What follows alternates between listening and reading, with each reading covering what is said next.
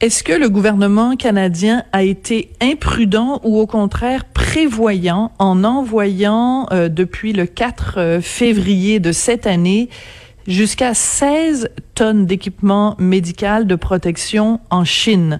Est-ce que c'est une bonne décision qui avait été prise à l'époque ou est-ce que au contraire on a mis la santé des Canadiens à risque? On va en parler avec Pierre Paulus qui est ministre du cabinet fantôme de la sécurité publique, des services frontaliers et de la protection civile pour le Parti conservateur du Canada. Monsieur Paulus, bonjour. Bonjour Mme Durocher. Alors, je rappelle les faits. Euh, le 9 février, euh, le ministre des Affaires euh, extérieures, François-Philippe Champagne, a son ministère, en fait, a annoncé que depuis le 4 février, on avait envoyé environ 16 tonnes de protection, d'équipements de protection, bon, des vêtements, des des espèces de barrières pour le visage, des masques, etc., et des gants en Chine. Est-ce que on a bien fait puisqu'on a aidé à limiter la propagation en Chine pour éviter que ça se euh, propage dans le reste du pays ou au contraire c'était une erreur monumentale? Ben, c'est les deux finalement, parce que je pense que la réaction de base, la réaction de base, je crois, de, du gouvernement canadien, M. Champagne, a été de vouloir aider rapidement la Chine afin d'aider à éviter la propagation, en pensant qu'en limitant la propagation en Chine, que le virus n'irait pas ailleurs. Mais le problème majeur, c'est qu'en faisant ça, on n'a pas évalué chez nous avant notre besoin. Euh, hmm. L'Organisation mondiale de la santé disait à tous les pays, soyez prudents, soyez prêts, ayez vos équipements de protection, on ne sait jamais. Donc, on s'est mis à risque. Moi, ce qui me dérange, c'est qu'en faisant ce, ce, don de 16 tonnes d'équipement, euh, c'était un, geste altruiste, oui, mais on s'est mis à risque au Canada. Et là, actuellement, on doit pédaler beaucoup pour aller revoir des équipements, fabriquer des équipements. Là, on, apprend ce matin que la Chine, finalement, va nous tourner euh, encore plus ce qu'on a donné. Mais il reste qu'on s'est mis à risque. Et là, euh, le problème dans des situations comme on vit actuellement, c'est toujours la réaction rapide doit être là, mais quand c'est trop rapide et mal coordonné, c'est là que ça devient dangereux. Quand euh, le ministre Champagne, euh, le 9 février, euh, annonce que c'est depuis le 4, donc cinq jours auparavant, qu'on a envoyé ces 16 tonnes d'équipement, vous, dans l'opposition, les conservateurs, vous êtes au courant de ça. Comment aviez-vous réagi à l'époque quand cette annonce-là avait été faite? Ben nous, c'est justement dans la même période, on avait des réunions du comité de la santé, des réunions spéciales. Euh, j'ai fait partie de deux réunions, celle du 30 janvier, celle du 4 février, justement. Puis on posait ce genre de questions-là et euh, on nous répondait toujours du côté, parce que là, les ministères, il hein, faut voir que là, du côté du ministère de la Santé, à ce moment-là, on, commençait à nous dire que on commence à sortir nos papiers, nos protocoles, euh, l'évaluation. Ces gens-là n'étaient pas encore prêts. De l'autre côté, c'est une décision du ministère des Affaires étrangères de prendre des réserves stratégiques comme ça puis de les envoyer. Donc, la main gauche parle par la main droite. Là. à un moment donné, là, c'est, euh, je pense que c'est ce qui est arrivé. M. Champagne a pris sa décision. Puis le ministère de la Santé, de son côté, est en train de commencer à évaluer la proproblématique qui s'en au Canada. Et tu as le troisième niveau, qui est la protection des frontières, qui eux aussi disent Ah, ben, les gens qui s'en viennent au Canada, il n'y a pas de problème. Euh, on mhm. va bien les contrôler à l'arrivée. Donc, une série comme ça d'événements qui font en sorte que la décision, nous, à l'époque, on ne l'a pas vraiment su, ou euh, si on l'a su, c'était plus ou moins clair, qu'on mettait en danger la réserve stratégique. Et c'est là l'important de comprendre c'est ce qui est arrivé. Je crois qu'il y a trop d'équipements qui ont été envoyés en pensant qu'on n'aurait pas de problème chez nous. Oui. Donc ce que vous ce que vous euh, déplorez, c'est le fait qu'on n'est pas d'abord avant d'être euh, très généreux. Puis c'est bien dans la vie d'être altruiste, évidemment. Là, c'est une belle une belle qualité pour un pour un pays. Mais il faut pas non plus que cet altruisme se fasse aux dépens de la population euh, qui est qui est la nôtre et qu'on doit défendre. Exactement.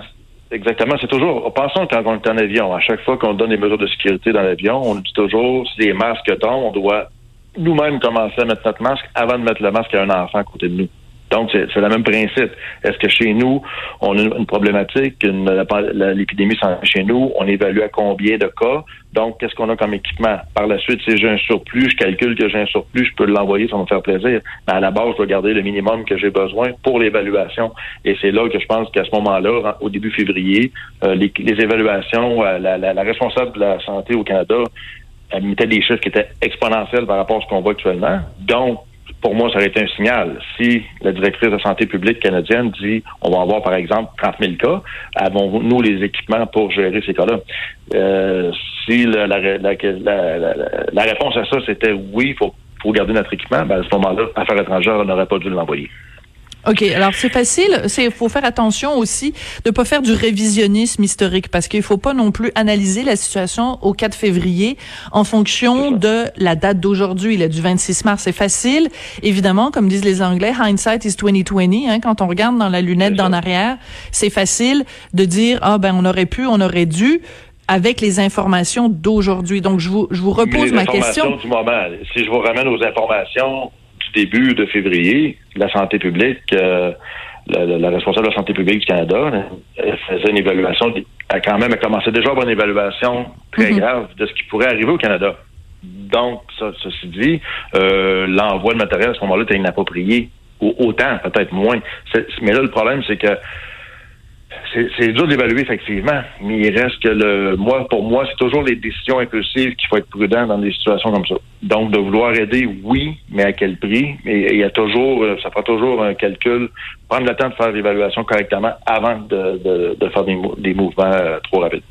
Mais je vous soumets la chose suivante, euh, Monsieur Paulus. Euh, le Canada, donc le 4 février, commence à envoyer jusqu'à 16 tonnes d'équipements en Chine, sachant que le foyer de l'infection, l'épicentre de l'infection, bien sûr, c'est ce pays-là. Donc, on se dit, euh, c'est loin, c'est là-bas, mais ça va s'en venir chez nous. Donc, si on peut nous aider à faire en sorte que justement la courbe exponentielle en Chine soit euh, soit pas soit soit aplatie. Si nous on peut contribuer à ça, on va faire en sorte que le virus va pas se propager après partout dans le monde. C'est aussi une responsabilité internationale, je dirais. Est-ce que c'est pas ça le calcul que le Canada a fait en disant OK, peut-être que nous on va en avoir besoin plus tard, mais pour l'instant la priorité c'est de s'assurer que l'éclosion qui est en Chine, on la maintient, puis on, aide à la, à la, à la, à, aplatir la, la courbe là-bas.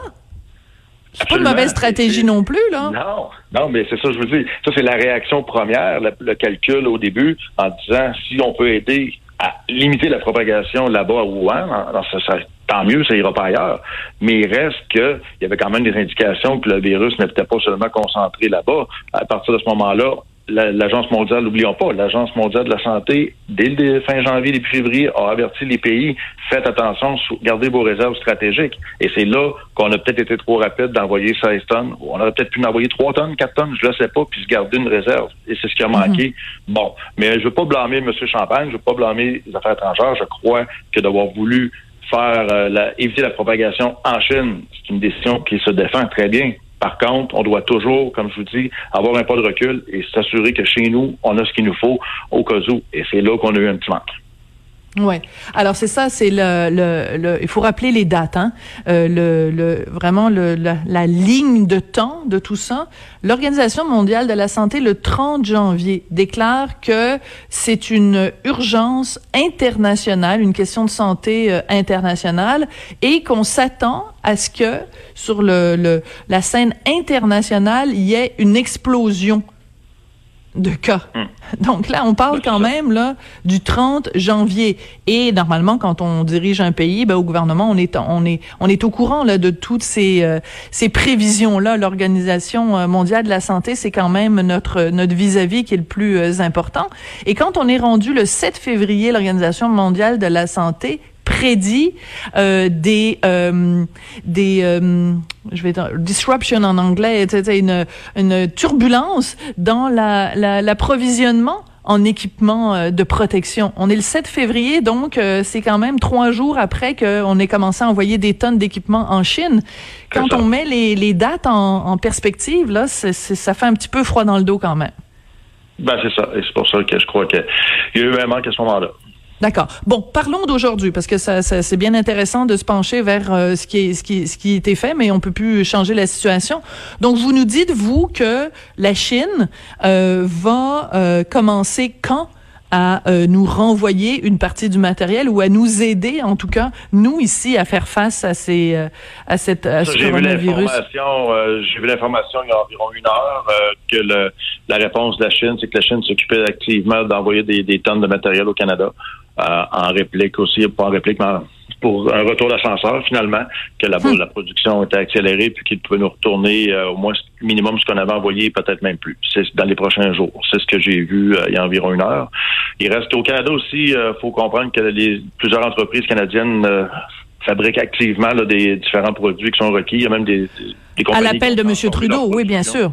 Oui, on se rappelle de l'appel de M. Trudeau où il a demandé euh, à différentes industries, en effet, de mettre l'épaule à la roue et de et de modifier euh, ce qu'ils ce qu'ils produisent. En fait, ce, qu'on appelle communément un effort de guerre. Là. Donc déjà.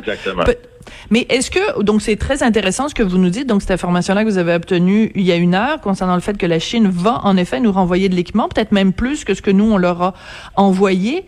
Mais en même temps, est-ce que vous avez des informations euh, pour savoir, nous, en ce moment, le portrait de la situation, là, dans l'ensemble du pays, les, les, les besoins qu'on a versus les réserves qu'on a? Est-ce que on est correct? Excusez-moi de poser la question comme ça. Est-ce qu'on en a suffisamment ou est-ce que vous, vous craignez qu'on fasse, euh, qu'on fasse face à une pénurie? Oui, j'aime. Euh, malheureusement, je peux pas répondre à votre question parce que j'ai pas l'information. J'aimerais l'avoir, je ne l'ai pas. Euh, vous la demandez puis on vous la donne pas? Oui, mais vous savez, avec la situation actuellement, il y a tellement de... Plusieurs questions sont demandées, les réponses viennent rapide, euh, pas rapidement, ne viennent pas, ou euh, c'est trop long, mais il reste qu'au Québec, pour le Québec, euh, M. Legault dit que la situation va bien, que le, tout le matériel médical au Québec, on va être correct. Ailleurs au Canada, là, j'ai pas les informations pour les autres provinces, malheureusement. D'accord. Ben écoutez, merci beaucoup, euh, Monsieur Paulus. Euh, ça a été euh, très intéressant. En plus, vous nous arrivez avec cette information là concernant le fait que la Chine va en fait euh, faire ce que vous appelez un retour d'ascenseur. Je pense qu'en effet, c'est la bonne, c'est la bonne formule. Donc, je rappelle quand même que à partir du 4 février au Canada, on a envoyé jusqu'à 16 tonnes d'équipements de protection en Chine. Euh, puis à un moment donné, on fera, on fera le bilan quand tout ça sera terminé de savoir quelles ont été les bonnes euh, décisions. Si je peux me permettre, en finissant, le, le, facteur actuellement qui me préoccupe le plus, c'est la gestion qu'on a faite de la frontière. Et ça, depuis le début, on a souvent, souvent soulevé le point que notre contrôle aux aéroports était totalement inefficace. Et euh, le virus, n'oublions pas que le virus n'était pas au Canada. Euh, le virus est rentré par la frontière, par les gens qui venaient chez nous, soit les Canadiens qui revenaient ou des touristes à l'époque quand les gens avaient le droit de venir. Donc ça, ça va être des questions qui vont être posées par la suite parce que dans, une semaine, il y a un million de passagers qui ont traversé la frontière euh, la passée, puis euh, les contrôles sont presque inexistants. Oui, et on se rappelle tous euh, évidemment cette euh, ministre du gouvernement Trudeau qui a dit mais non, euh, les, le, le, le, virus reconnaît pas ça les frontières, mais elle avait oublié de mentionner que le virus il voyage pas tout seul, il voyage sur des êtres humains qui ont des bras puis des jambes puis ce sont eux qui transmettent le virus en prenant l'avion ou en traversant les frontières. Monsieur Paulus, merci beaucoup d'avoir pris du temps aujourd'hui pour venir nous parler. Vous êtes ministre du cabinet fantôme de la sécurité publique, des services frontaliers et de la protection civile pour le Parti conservateur du Canada. Vous écoutez Cube Radio. Sophie Durocher. On n'est pas obligé d'être d'accord.